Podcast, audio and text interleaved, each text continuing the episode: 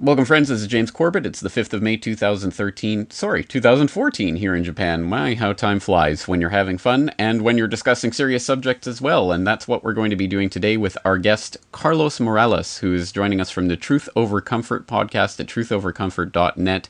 He's the writer and producer of the Truth Over Comfort podcast. He's also a child rights activist who has spoken at Liberty Forum, Liberty Fest and a host of shows regarding his former work as a child protective services investigator and how he is now working to help protect children from the state.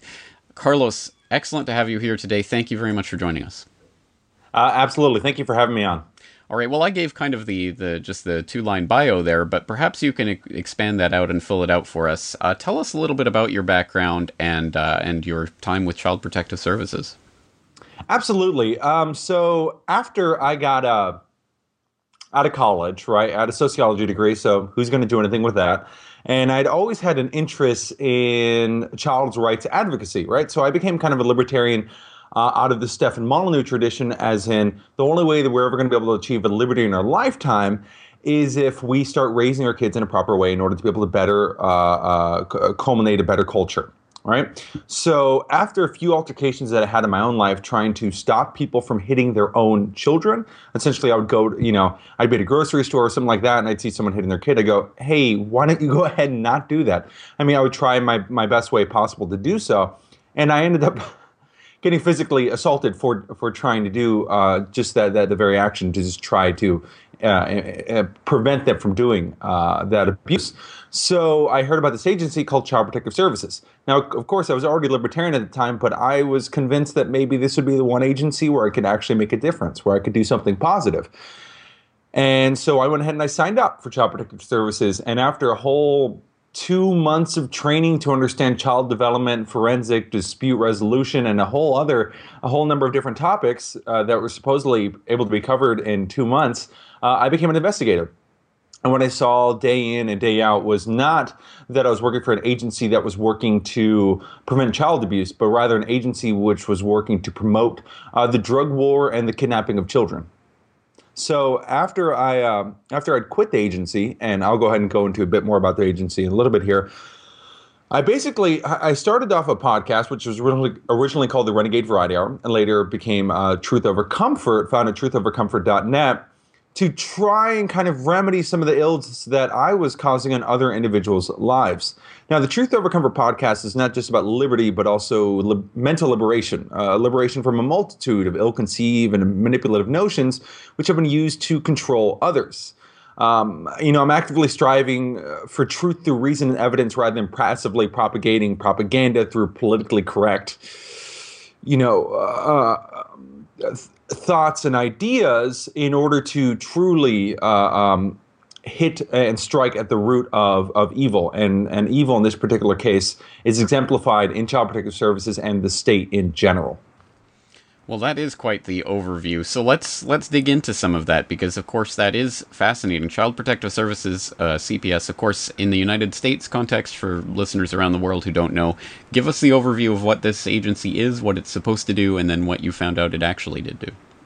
Okay, so Child Protective Services is known as uh, has a de- number of different acronyms in different states. For instance, I'm in New Hampshire; it's called DCYF uh, Department of Children, Youth, and Families, which is about as creepy of a state name as you could possibly have. So, according to Child Protective Services, they are out to uh, help prevent child abuse in the best interest of children as a whole, right? So, they're supposed to go out and prevent people from hitting their kids. So that's the intent, the supposed intent. What it actually does, in fact, is it ends up propagating violence towards children. So let me kind of go into how a child protective service investigator is trained. Like I brought in before, brought before, you can have a degree in literally anything. You can have a degree in jazz saxophone from the Berklee College of Music, for instance, and then with two months training, you're given this power to be able to go out to homes, schools, and things like that, and interview kids in regards to abuse. Now, what gets very, very shaky here is what the definition of abuse is. Now, in America, it's perfectly legal to hit your kid, right? They call it spanking. That's how they justify it. But what you're not allowed to do is use cannabis or, say, a number of different drugs which really don't have any ill effects whatsoever, but just help enlighten individuals, which is why 85% of removals in the United States are a result of something called negligence. And negligence in this particular case can mean cannabis use or the accusation thereof using cannabis, uh, which is the vast majority of removals that basically occur within child protective uh, services. So I can do. You, would you like me to go into kind of how a case works? Please do. Yeah. Okay, so an allegation is called into Child Protective Services of an alleged abuse. Right now, the person uh, uh, alleging this this abuse can name themselves, or they can be anonymous to Child Protective Services. But in either case, the family will never know who the alleged um, uh, uh, the person alleging the abuse actually is, which I believe is called unconstitutional. But from there, a child protective service investigator goes out generally to the child's public school before even letting the child know, because according to Child Protective Services, the state owns children. The family does not own the child. Now, I go to some kid's public school, right? I knock on the door, open up the door, say, hey, I need to speak to you. Now, from there, I ask this child, many times five years old, a series of questions and a barrage of questions that he's probably not going to be able to understand, right? So at first, what you do is you soften the kid up. What's your favorite color? How are you doing today? These are supposed to lighten up the child. Generally, it doesn't work whatsoever, and this this child is generally left scared as hell, right? Because you're just some, well, in my case, random tall Puerto Rican guy who's asking questions about his parents. And now from there, what they do is that they ask the child, um, "Has your father ever touched you?" Right? Or how many times has your father ever touched you? Uh, is there is the devil's cabbage on the table at any time? Excuse me, marijuana. So they'll ask them a series of questions like this. And in the majority of the cases, what's occurring here is that the investigator ends up coaching the child, whether consciously or unconsciously. Now, this kind of coaching has occurred many, many times. We have a lot of examples.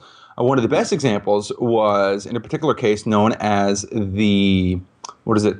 Satanic worshiping, child molesting abusers that was occurring in the 1990s in daycare, right? So the news media basically made up this whole thing stating that these daycare workers were doing satanic ritualistic abuses towards kids because a series of child protective service investigators went out um, to these daycares and basically coached these children into saying things like this. And I, and I kid you, kid you not. Daycare workers were getting on broomsticks and flying around the room, right? They were taking machetes and shoving them in the ass of babies, right? They were sexually abusing these kids. They were taking them, putting them in toilets, and flushing the toilet. Now, you'd think with a machete, you'd have some kind of physical evidence. You think with massive child uh, physical trauma, there'd be some physical evidence. You'd think if they threw a baby inside of a toilet, there'd be physical evidence, but there was none.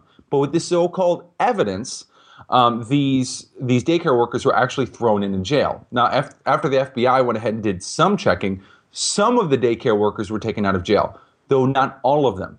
So again, coaching occurs all the time right? And not only that, though, the evidence that they're going by in order to remove these children is equally shaky. Now, basically, what can be considered evidence is well, this guy told me two years ago that some kid at that house was being around parents who were using marijuana. So, in this particular case, what you have is the evidence based off the memory, off the memory of someone else from two years ago who heard it from someone else. And this is supposed to be clear, uh, sacred word that's supposed to be taken seriously. And with that word, we can remove a child from a home. Now, when it comes to first person memory, we already know the issues, right? The, the best case to kind of understand how uh, memory can be doctored is the child game, the telephone game, right? So you have one kid tells another ki- a kid a message, and then he tells another kid a message, another kid a message, and they're all whispering it to each other over the course of about two minutes by the end of the line, after about eight or nine people, you end up with a completely different message at the very end, right? Well, in this particular case, though, instead of an insightful giggle to realize the fact that a message can be completely messed up, instead, with Child Protective Services, you have a child being removed for this faulty memory. But it even gets worse than that because what you also have is the inherent biases of the people telling those stories. So, let's say in a particular case, you have a neighbor who hates another neighbor, right? He's getting fights and things like that. So he alleges that at their home they are they have connections with the Mexican mafia and people are snorting cocaine off of prostitutes' butts. That was a real report I was given. Okay, of course this was shown to be faulty and, and, and it was disproven. And whenever you actually talk to the neighbor, the neighbor goes, Well, you know what? I didn't really know if that was true or not, but I know they're bad people. And because no one is being held accountable, a child protective services investigator is not going to get in trouble for bringing up these allegations when they were faulty. The uh, the neighbor isn't going to be held accountable whatsoever because the evidence is faulty. And not only that, because you have allegation after allegation after allegation, Child Protective Services is able to go to the state and go, look at all these allegations of abuse. We need more money. So, in any case whatsoever, the more fake alleged abuse that are occurring, the more money Child Protective Services gets, even if they can't even prove that the case was valid. Exceptionally disturbing, but give us the, uh, the the overview of what happens when a child is removed. What happens to the child, and then what recourse do the parents have? Okay, so uh, family law is a particular type of hell. Now, so let's say the kid is removed, right? And he's thrusted into say a foster home which happens very very often right? So the you can end up getting foster home in one of the cases in austin texas for instance. Um, a child was removed from a house because as cps admitted the parent was involved in uh, advocacy for marijuana legalization right? So he was given anti-government propaganda to uh, his children uh, according to them now, in foster homes, I did a presentation called Foster Homes Where Good Kids Go to Die. And I accumulated a lot of different research and data to kind of get some information. So I'll go ahead and read off some of those if you wouldn't mind. So, foster kids are seven, eight times more likely to be abused than children in normal households. Nearly half will end up homeless whenever they leave. They are three times more likely to be put on psychotropic drugs, seven times more likely to develop an eating disorder, they're more likely to have PTSD than veterans of war and less likely to recover from that PTSD. They're more likely to become pregnant as a teenager. They're 20% more likely to be arrested than uh, children who have been abused and in similar households and economic um, situations. And they are six times more likely to die than if they stayed in an abusive household. So there's a particular type of hell that's happening in these foster homes. Now, one of the points I brought up there was the three times more likely to be put on psychotropic drugs. And this is where it gets very, very shady. So, in a foster, a foster parent is given more money for every single diagnosis a child has, medical diagnosis, right? So if a kid's paralyzed, that kind of makes sense, right? So you have a kid who's, say, paralyzed, he's going to need different ways to be able to get to the hospital, things like that. I'm going to give you some more money. But in this particular case, as you've brought up many, many times regarding the psychiatri- uh, uh, psychiatric drugging of children, instead, what they're talking about is mental diagnosis. So, say you're a kid, right? You've just been removed from your house, your uh, your your house, your community, your church, your friends, your school, and you're thrusted into a foster home where you're going to be quite likely to be abused, not only by the foster parents, but also individuals who are already there. So you're probably to have temperament issues, probably to have issues sleeping. You might have um, um, issues where you're yelling at, at, uh, at the teacher. Now, according to us, because we're rational human beings, we would uh, ascertain that the issue is not the child, but in the particular situation that he's in. But according to the state health doctors, uh, this child has ADHD, ODD, bipolar disorder, schizophrenia, insomnia. And there's five different psychotropic drugs that they can stick a child on because of that. And that foster parent is going to be given five different bonuses for every single one of those diagnoses that child has. Well, that, I mean, it's obviously not just a system that's broken that, that needs to be repaired, but a, a system that's fundamentally flawed. But uh, but uh, tell us from the pers- parents' perspective then, because they're they've been accused of this thing based on these allegations. How do they defend themselves against that? How can they overturn whatever ruling was given in order to take their child away? So when it comes to to the parents, the main thing I try to do is to help the parents before they're ever dealing with court in the first place, right? So this is just a few suggestions for parents if Child Protective Services ever comes into their life. And they have a high chance of doing so if they say they're kind of anti state, right? Or if they're anti public school. Because it's already been brought up, that happens quite often. They'll go after those people. So, the first thing to do when it comes to Child Protective Services is realize what the organization is, which is a domestic terror cell within the United States, which has a keen incentive to kidnap children. Secondly, let your children know what Child Protective Services is. If your child's in public school, let them know who they are and not to talk to them because either way, the CPS worker is allowed to talk to them even if the parent may not want that. Third, be in a strong community in which your friends also know CPS is, and if CPS ever comes to talk to them, make sure they don't say anything either. Now, if you do all this, Child Protective Services uh, will have to come to your door and give you a little knock on the door, right? And according to the Fourth Amendment, they're not allowed to just walk into your house. So hopefully they're paying attention. Now, when you decide to talk to them, okay, if you decide to talk to them, because say you don't have the money to just hire a family court attorney, which not everyone does, first thing to do is to record the conversation. Now you can audio record the conversation or you can record through video. Video I generally suggest. From there, the Child Protective Services investigator is going to ask you most likely, can I come into your home? To that, I would state never, ever, ever, ever, ever let a Child Protective Services investigator into your household. They can use three dirty dishes as proof of negligence and unsatisfactory household for a child to be raised in.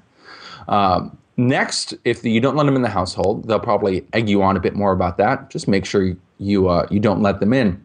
Next, they're going to ask you some questions in regards to say what the household's like. They may ask you questions like is there any domestic violence in the home? Now, if there is domestic violence, I apologize for that. I'm very, very sad for a particular situation. But these people are not your friends. They're not your therapists. They're kidnappers. Do not admit to any prior domestic violence. Okay? There's been moms before who kicked a father out of the house two years ago who used to hit him, and they still get their kids removed, even though the, the father's not even in the household whatsoever, right? Don't admit to any prior drug use. I don't care if you smoked pot in college. Don't tell them anything. Am I suggesting that you lie? Yes. Um, do not admit to any actual physical abuse you may be doing your kid. Although, to be fair, if you are hitting your child, um, I honestly I don't really want to help you that much anyway. But essentially, tote the line. Do not assume that this person is a good individual who's going to give you a break. They're going to pretty much do everything they can in order to break you instead.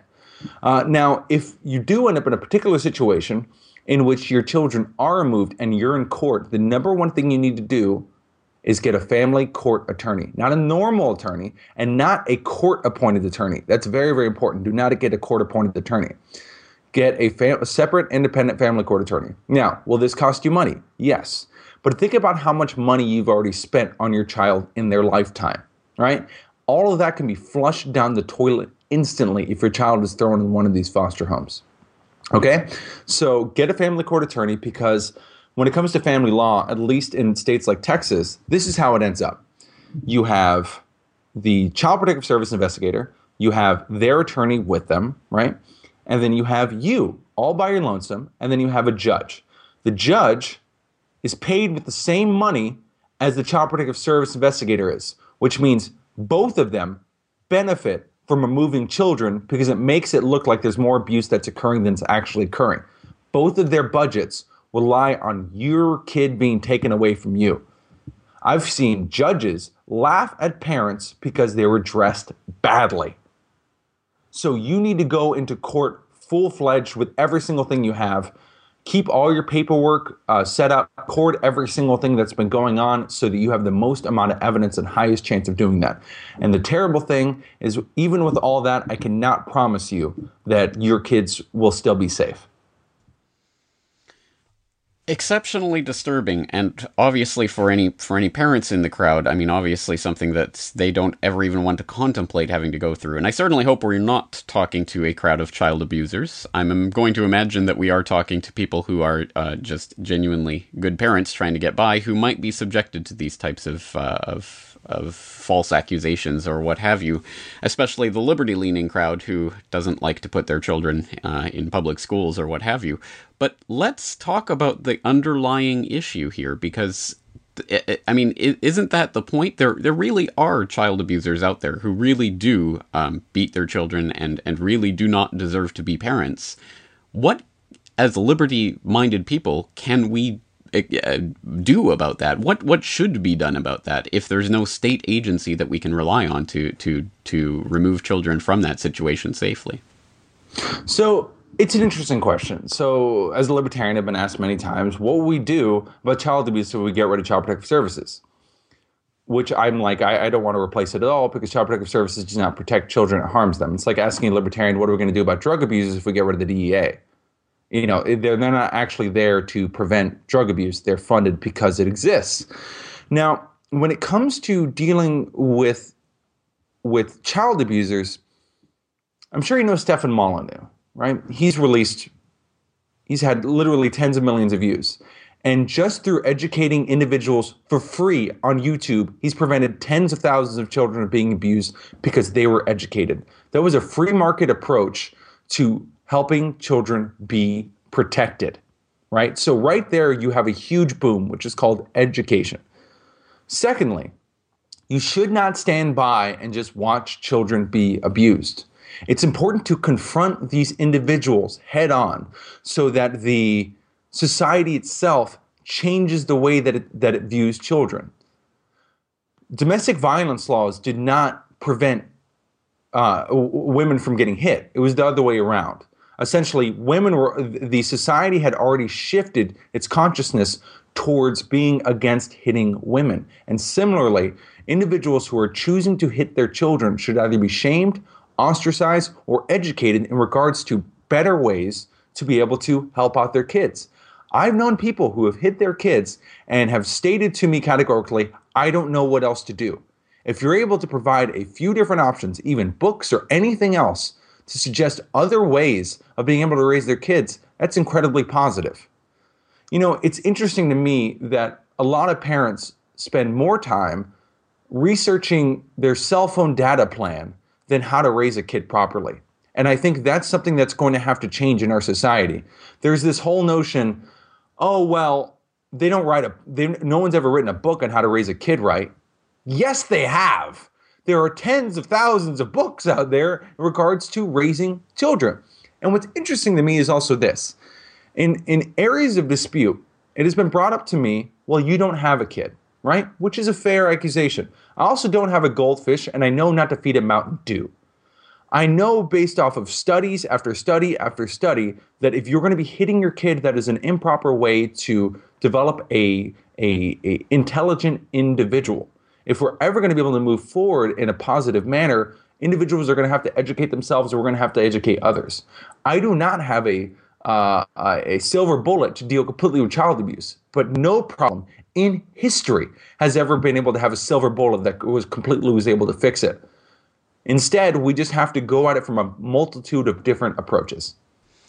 Well, I, you have no argument for, with me about that. Um, I certainly do uh, uh, believe that as well. And I had a, a, a previous podcast on the issue of, of uh, peaceful parenting because obviously I do believe that is one of the, the most important ways forward. If we cannot raise the next generation of, of human beings to be peaceful uh, individuals, how are we ever going to achieve a peaceful individual society? I completely agree with where you're going with that, but it still does leave that question about the people who are now actively abusing children, not the people in the future who we can hopefully educate, but the people who are doing it now and what can be done about that. And it seems there are at least two different approaches, and one, of course, is the big bureaucratic state agency which gives gets the power and the money to to do this, and then the other is some sort of com- community enforced standards whereby communities are more actively engaged in the parenting of the people around them which again brings with it its own problems of uh, of community standards. Again if uh, if you use marijuana or what have you if that's not part of your community standards then your community is going to be um, attempting to to get rid of get your children out of there because of it. So uh, uh, uh there is yeah no, what I think there, right. There oh, is sorry, no go ahead. bullet there there is no silver bullet. And you know i think about like so we talk about things like the stateless society right? Ancapistan or whatever kind of term you want to use as far as what will occur whenever the state ends is how to deal with child abuse. Well i could tell you this much. If you get rid of the public school system, which institutionalizes abuse towards kids, if you get rid of child protective services, which institutionalizes abuse towards children, if you get rid of the military industrial complex and the drug enforcement agency, uh, along with the Fed, which promotes uh, poverty in a way that no one could ever even possibly imagine. You get rid of those, we're going to be pretty good. You know, that's already going to be a huge leap forward as far as that's concerned. And society as a whole is now abusing their children quite a bit less than they were in the past as far as like spanking rates and everything else and and you know I, I i do not believe that tomorrow abuse will simply end but i think with continuing education and honestly confronting individuals who are hitting their kids in say grocery stores and things like that that will help I, I, I agree with you again, but it's uh, yeah. it's a long process, and and it, to me it's a chicken and egg process because I agree that we do need to dismantle the state, but it's not going to be I think the people who were raised, you know, in the previous generation who uh, who are not prepared, I think, for the dismantling of the state. It's going to be the next generation who are prepared for it because we've raised them from an early age to be peaceful, voluntary individuals who, who understand the value of that. And yet, how are we going to get there without the dismantling of the state? Uh, uh I don't know how that works exactly in, in, in, reality, but I do know that in theory we need to get towards that point. Um, this is obviously something that you're dealing with quite a bit over at Truth Over Comfort. So tell us a little bit about some of the people that you've talked to and some of the conversations you've had on that podcast. Absolutely. Well, first, I, I talked to you regarding this particular uh, uh, topic, which was a, a, fascinating conversation. I've also spoke to, um, as mentioned earlier, Stefan Molyneux regarding this particular situation, which he's done more work for this than I could ever imagine to. Um, and a great proponent who's been very, very helpful is Luke Rudkowski of uh, We Are Change. And he helped me kind of get out the message in regards to what I'm doing right now. So, what I've been doing lately is child rights advocacy kind of in a different way. Instead of attacking the legal system, I'm going around it. So, essentially, I put out my email address out there. Sometimes I put my phone number out there, and individuals email me who are having child protective services and are wondering how to best deal with that particular situation.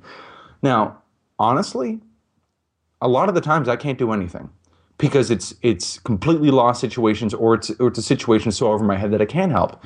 If you email me and tell me two years ago I lost the rights to my son, there's almost nothing I can do completely except tell you maybe you know maybe an, another dealing with a family court attorney might be able to help so what I'm trying to do my best at is try to get people to know what to do before CPS ever comes after them in general.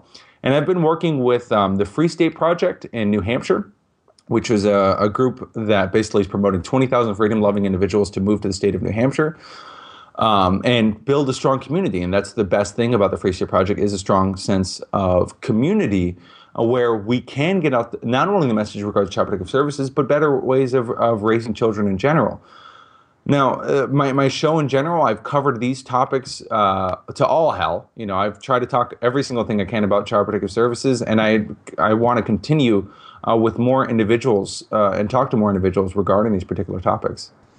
Well, I, uh, I again, this is such an important topic and one that doesn't get a lot of attention in the truth community. So I'm glad that there there are people out there working on this because again, I really do think that the raising of the next generation is the most important part of this entire process, and something that I'm obviously taking to heart in uh, with my own son, um, who's now one year old. So, uh, so in Japan, do they have something similar to? Uh, it's absolutely nothing like the horror stories that I've heard um, in the United States, and does not occur to the, anything near the extent of what I've heard in the United States. Which brings with it again its own problems, because certainly there is abuse here, and uh, there are some horrific stories of abusers and what what it's, they do to their children. So it's just the worst thing possible because what the state does is that it destroys every single thing it touches. So if you want this, if you want something to not be fixed put the state, get the state involved when it comes to that, which which really really hampers the conversation regarding the raising of kids. Because here's the thing, right? I'm a libertarian. I have a lot of friends who are that kind of don't tread on me kind of things, don't tell me what to do, which is fair. But whenever I bring up child rearing practices, they're like, well, it's my kid. I get to do whatever I want with them, which is gross, to be quite honest. And it's really, really sad because what's been pushed into them is, well, the state tells me what to do, so you can't tell me what to do. And it's like, but I can offer suggestions as to a more positive way of raising a child, not only for your child's sake, but for your own psychological uh, sake. Do you really want to go home every single day to go hit your kid? You know, do you do you want that to be a part of your lifestyle? Is that a very good way to show the non-aggression principle? You know, one of the most important things for us libertarians to do is to live the values that we claim others should hold. And if one of those main values and ethical principles of the non-aggression principle, and then you spend the majority of your time hitting your child, that's not a very good way to spread the message of liberty, as far as I'm concerned. It, it boggles my mind why any parent would want to do that or think that that is necessary. I understand people have had it done to them when they were children, so they think it's normal and that every child needs it. All I can say is I was not hit as a child, and somehow I didn't turn into a spoiled, dysfunctional brat. So I, I wonder how that works. Uh, it sounds Not- like it's not possible sure. to raise children in a happy environment. Imagine that. All Ask right, um, Germany, Denmark, or Sweden. Yeah. Well. Yeah. Well, let's let's leave the conversation there for now. Um, for people who are interested, again, I will uh, urge them to check out your podcast, truthovercomfort.net. And I think this is an important conversation and one that we should probably continue at an, at another date. So, Carlos uh, Morales, thank you very much for your time today.